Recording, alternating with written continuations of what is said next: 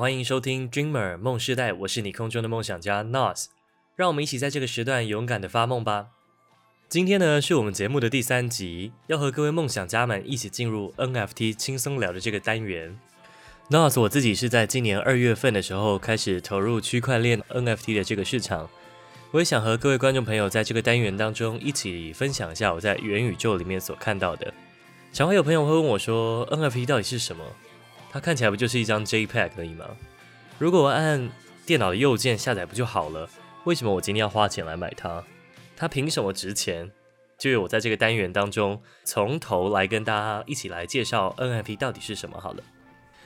NFT 的英文全名是 Non-Fungible Token，在中文上的意思啊，又称为非同质化代币。如果我们把这个英文单字来拆解一下。Fungible 在意思上面是有可互换或是可以替换的意思。我这边用几个简单的例子来跟大家说一下好了。什么是同质化代币呢？呃，我现在手上有一张一百块钱，那你现在手上也有一张，就算他们现在可能外表长得不太一样，或者是什么数字号码之类的，但是它的价值上，它就是一张一百块钱。所以在我们生活当中所用的钱呢，它就属于同质化代币。那如果非同质化代币又是什么呢？嗯。我自己在多年以前啊，那个奥斯卡打人家巴掌的威尔史密斯来台湾的时候，我曾经拿了一张一块钱的美金给他签名。当时啊，现场就有粉丝愿意以三千元的台币要跟我收购。诶，那时候啊，虽然这张一块钱的美金它是一块钱，但是加上他的签名以后，就翻了一百多倍的这个价值啊。所以啊，它虽然看起来表面上还是一张一块钱的美金，不过因为了那个签名以后，赋予了它更高的价值。这就是我们所称的非同质化代币。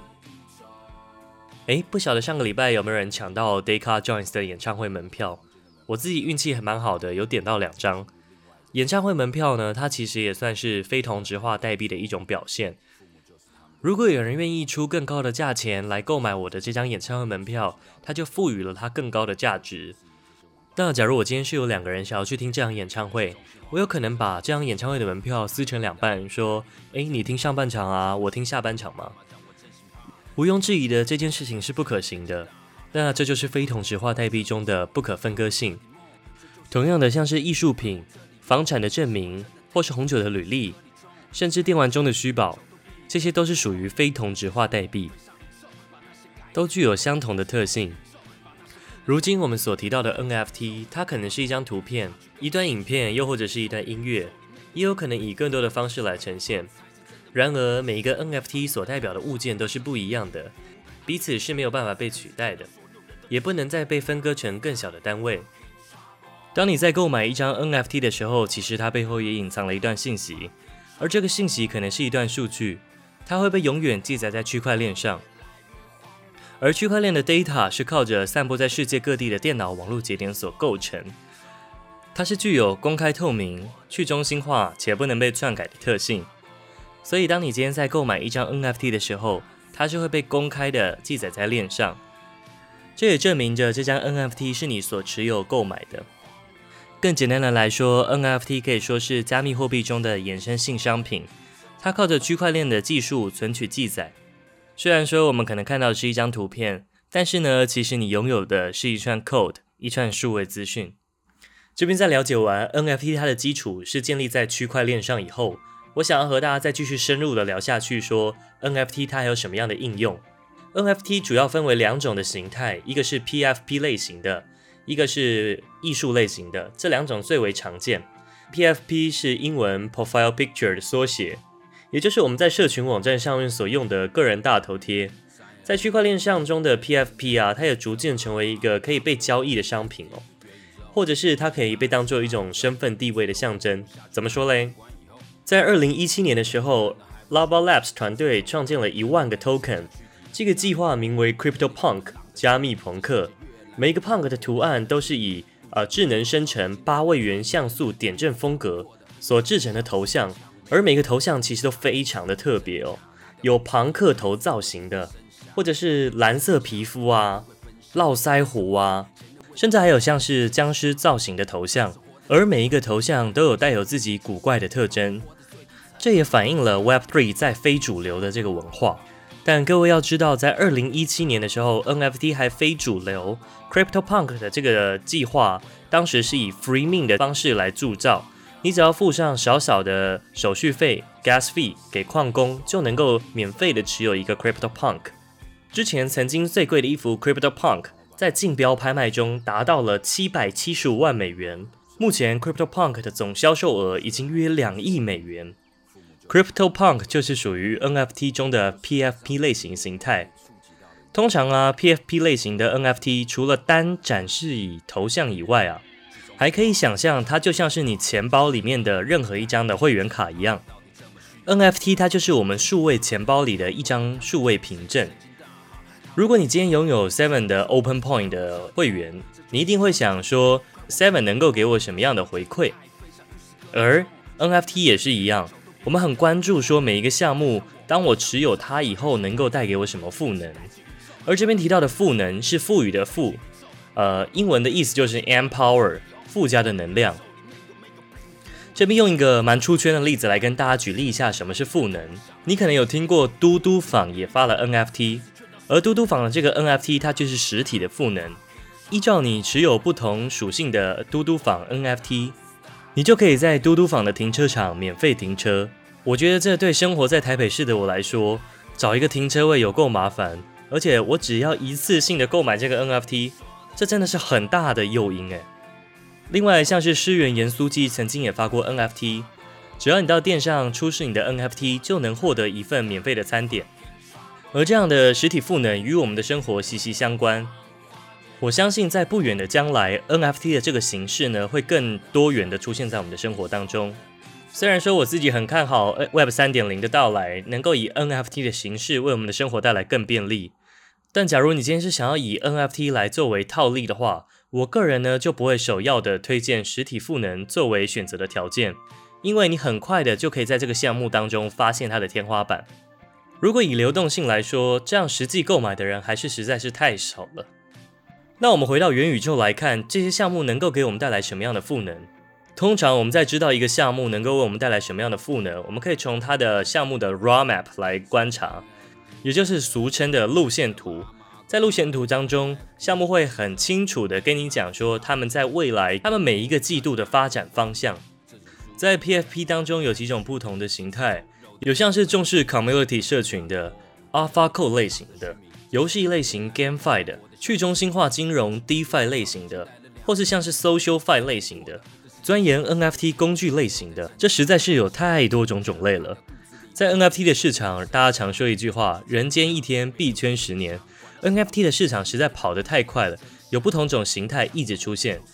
那么我今天挑了几种来为大家简单的介绍。首先是 DeFi 类型的。DeFi 是 Decentraland Finance，去中心化金融，指的是建立在区块链上去中心化的这个特性，不需要经过中介金融服务的都能够被称作 DeFi。这有别于传统金融当中，假如你今天想要贷款，可能需要很多的证明以及审核你的背景，银行可能才会借钱给你。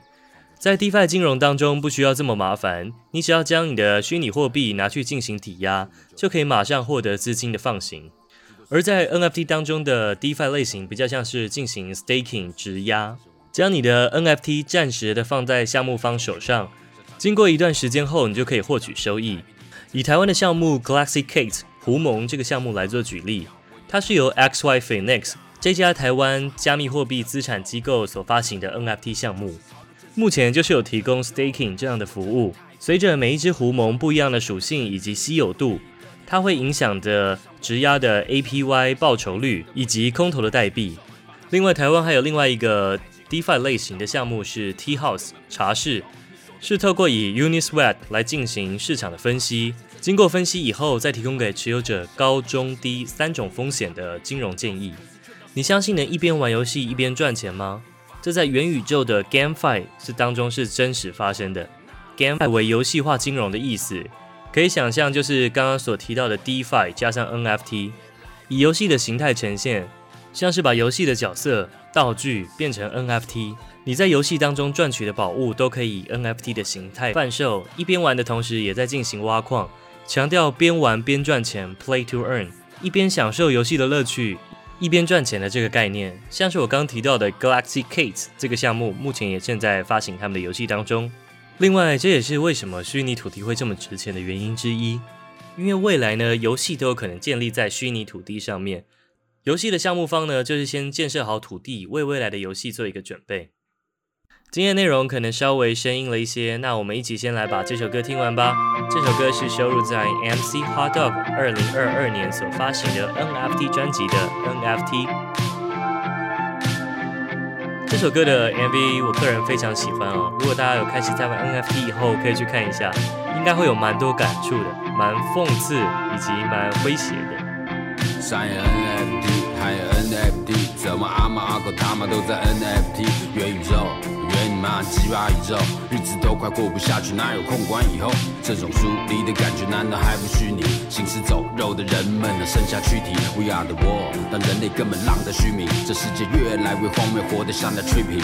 不知不觉口罩已经戴了两年，那日子怎么过的？这世界像是被抢劫，每天都在挣扎，新闻的真假，拿掉肚子里的孩子，因为不敢生下。快点去争抢，没人会分享，管他什么币，钱的味道闻起来是真香。像是活在旧时空的旅人，镜头里面尽是无尽，仿佛活在最底层。关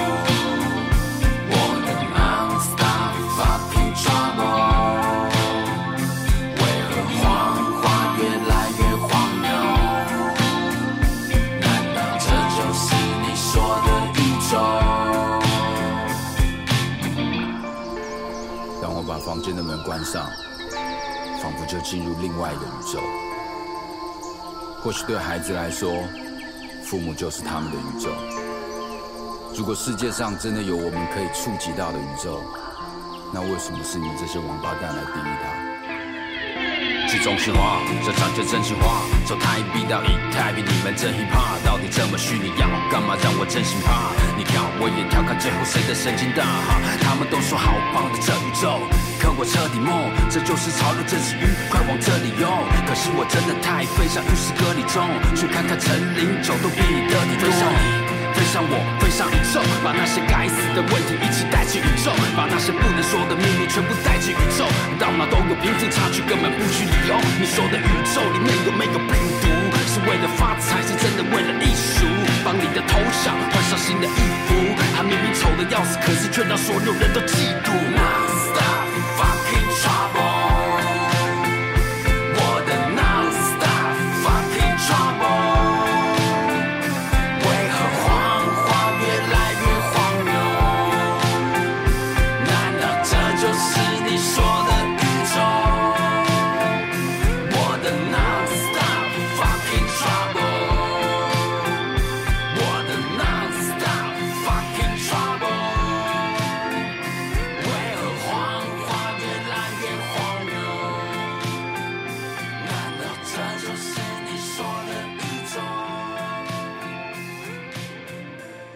广播世界魅力无限，世新电台带你体验。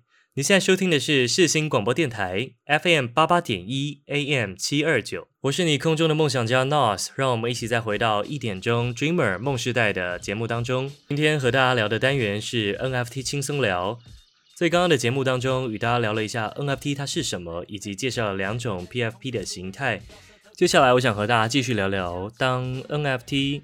回到创作上的本质，艺术类型的 NFT。那我这边就一定要提到一位在 Web 三点零无人不知、无人不晓的数位艺术家 Beeple 的作品《Everydays: The First Five Thousand Days》。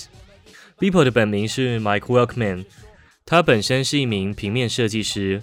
自从二零零七年以来，他每天都在网络上上传一幅新的数位艺术作品。The Five Thousand Days 集合他在十三年以来每天发一幅的作品，总共超过五千幅的画作集结成一幅大合集。作品在去年三月的时候于世界知名的艺术品交易所佳士得拍卖，最终以六千九百三十四点六万美元出售。这价格可以同样买下莫内、梵谷、毕卡索等同样史诗级艺术大师的作品。Beeple 的创作在 Web3 受到市场的青睐。这也让加密艺术的领域让更多圈外的人看到。大家可以思考一下，在未来的收藏品不再只局限于呃实体的创作而已。大家之所以会收藏实体的艺术品，是因为它是独一无二的。如果只是一张网络上的图片，按下右键就可以无限次的存取，它当然没有它的价值。但在透过 NFT 区块链智能合约的技术上，它是可以被标记化的。相比传统的艺术品，还需要受到艺廊的产证，在交易上也只要透过加密货币就能进行快速的交易。创作者也能够更直接的收取收益，赚取更多报酬利润。Web3 这种去中心化的模式也影响很多创作者的迁移。假如你今天是一个音乐创作者，在过往你可能需要有大的音乐公司帮你发行单曲或者是专辑，音乐公司也掌握了你的创作，也收取了你大部分的收益。而现在你只要有愿意支持你的听众，你可以将作品以 NFT 的方式制成。以合理的价钱贩售，让支持你的听众与你共同持有这幅作品。少了这层与音乐公司的关系，创作者能够收到更多的收益，并掌握自己作品的所有权。Web3 的这个方式跳脱了传统以往的发行方式，让音乐、影片、艺术能够有更多天马行空发展的可能性。我们也常说啊，在 Web3，你想做任何事情都是有可能可以发生的。因为在这个平台当中，它是一个认同经济的模式，只要你的这个 idea 是被市场可以认可的，那它就是有完全的可能性。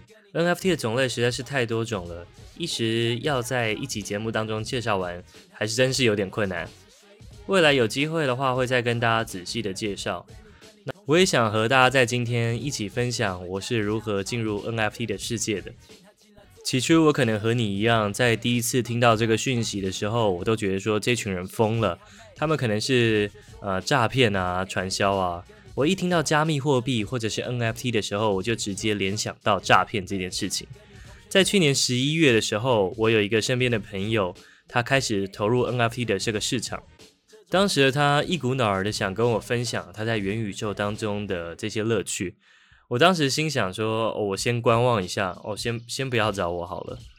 这种感觉就像是 LINE 上面出现一个很久没有看到的朋友，你一看到他的讯息就知道这这苗头不对了，他一定是要找你推销保险之类的。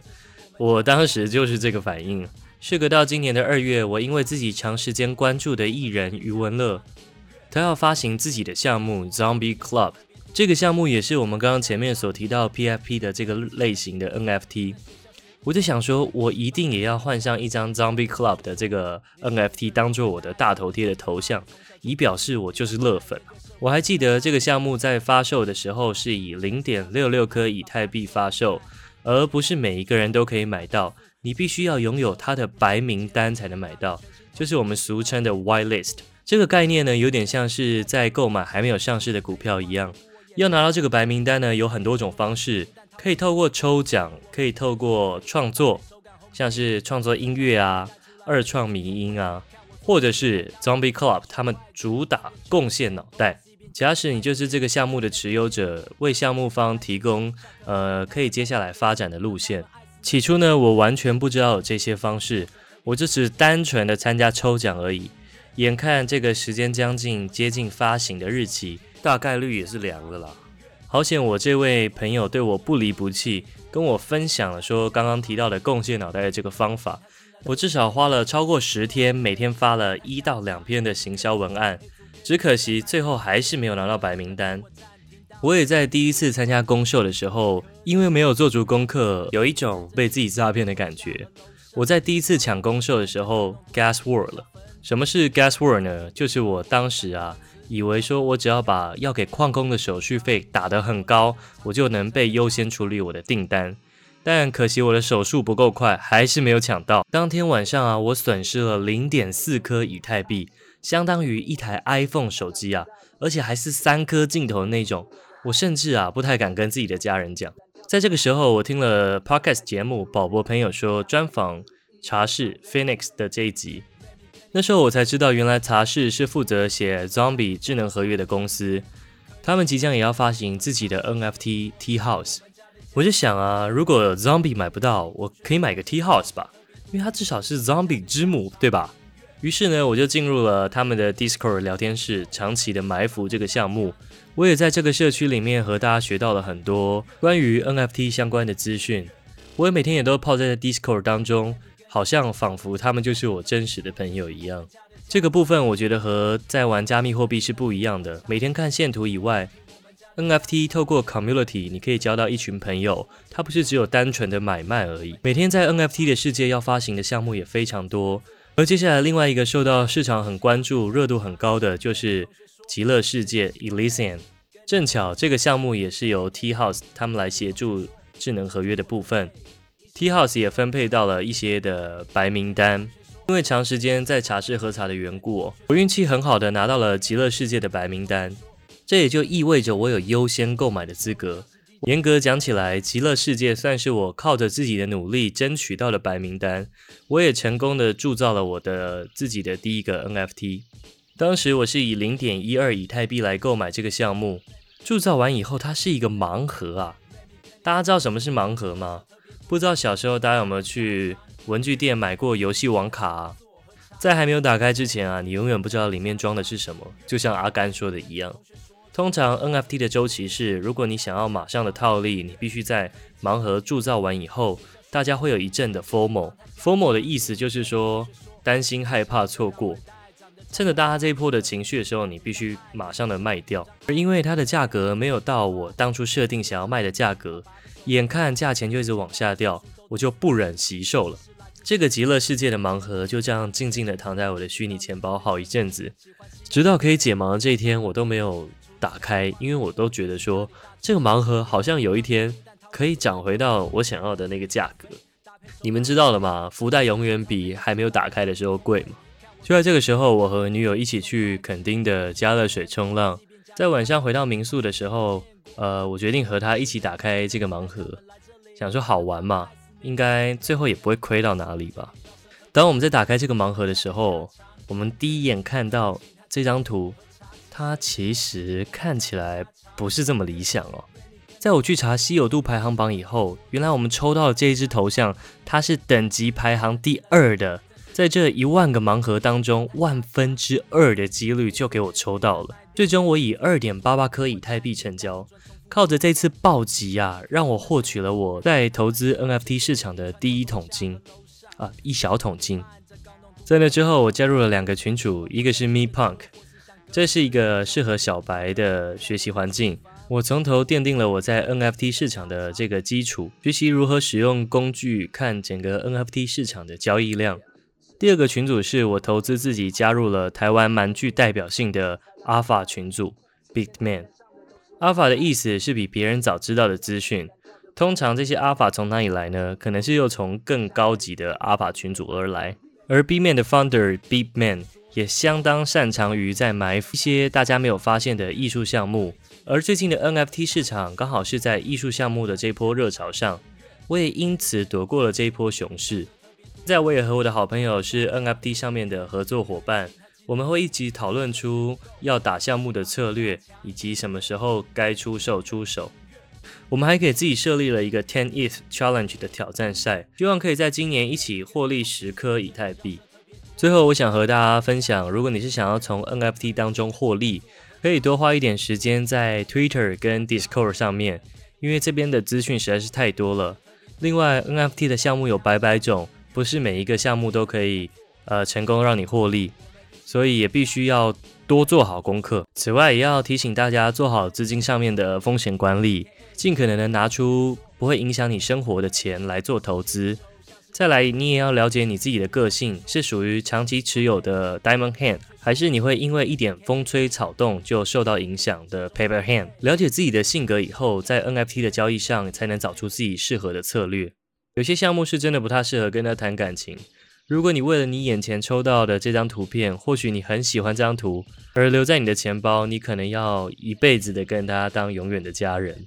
此外，我也推荐大家可以来研究一下 NFT，甚至持有一张 NFT，那种感觉比我在这边跟你空谈来的更有感觉嘛。我常说 NFT 是一个小成本、高风险、高报酬的游戏。或许你可能就像我一样，透过一次零点一二的这个机会，赚取到一个二点八八的高暴击！我想这一切的过程可能都是我们意想不到的，这可能就是喜欢玩 NFT 的人的乐趣吧。有点像是在开乐透的那种感觉。希望你也可以体验到那样的感觉。在未来呢，我们 NFT 轻松聊的这个单元，我会更手把手的教学，让大家能够更快的进入到元宇宙的世界。相信这集的节目稍微生硬了一些，主要是想要在第一集呢，先帮大家科普一下关于 NFT 上面的基本的架构，之后可以更了解 NFT 元宇宙的运用。也要在这边提醒各位哦，本集节目不具有任何投资的建议。也请各位做好 DYOR，Do your own research。那在下一次 NFT 轻松聊的这个单元，我会邀请到我在玩 NFT 的好朋友，以更轻松的方式来带大家看一下 NFT 的市场，还有整个生态。如果你听完这集节目，因此对 NFT 产生了兴趣，我还蛮推荐两个 podcast 可以去听，一个是宝博朋友说，另外一个是优势人生，大家可以去找一下。另外，我们的节目已经在 Apple Podcast 以及 SoundOn 上面上架喽。如果你想要再听一次，或者是分享给你的朋友的话，也可以到平台上面收听。也请大家给我们五星的好评，你的评价是我们继续做节目的动力。另外，我们在 IG 上面也成立了一个新的粉丝专业，名称是 Noserider 点 ETH，N O S E R I D E R 点 ETH，也欢迎你可以到上面一起跟我们在 IG 上面聊天。分享一下你对这一集节目的看法吧。在节目的最后呢，送上这首《Without Me》，是收录在《A Lesson on NFTs》，是以 NFT 为题材向饶舌歌手阿姆致敬的作品。那我们下次见喽，Signing out，拜拜。Secretary Yellen, it was an honor to have you with us today. Well, it was my pleasure, Professor. It's always nice to speak to aspiring economists. Do we have time for one more question? Hey, I don't have anywhere to be. All right, uh, anyone have a question? Come on, guys. The Secretary of Treasury is right next to us. Uh, yes, you, young man. Two silicon boys were talking outside, talking outside, talking outside. Okay, and so what is your question? Two silicon boys were talking outside, talking outside, talking outside. Uh, yeah, I, I heard you the first time.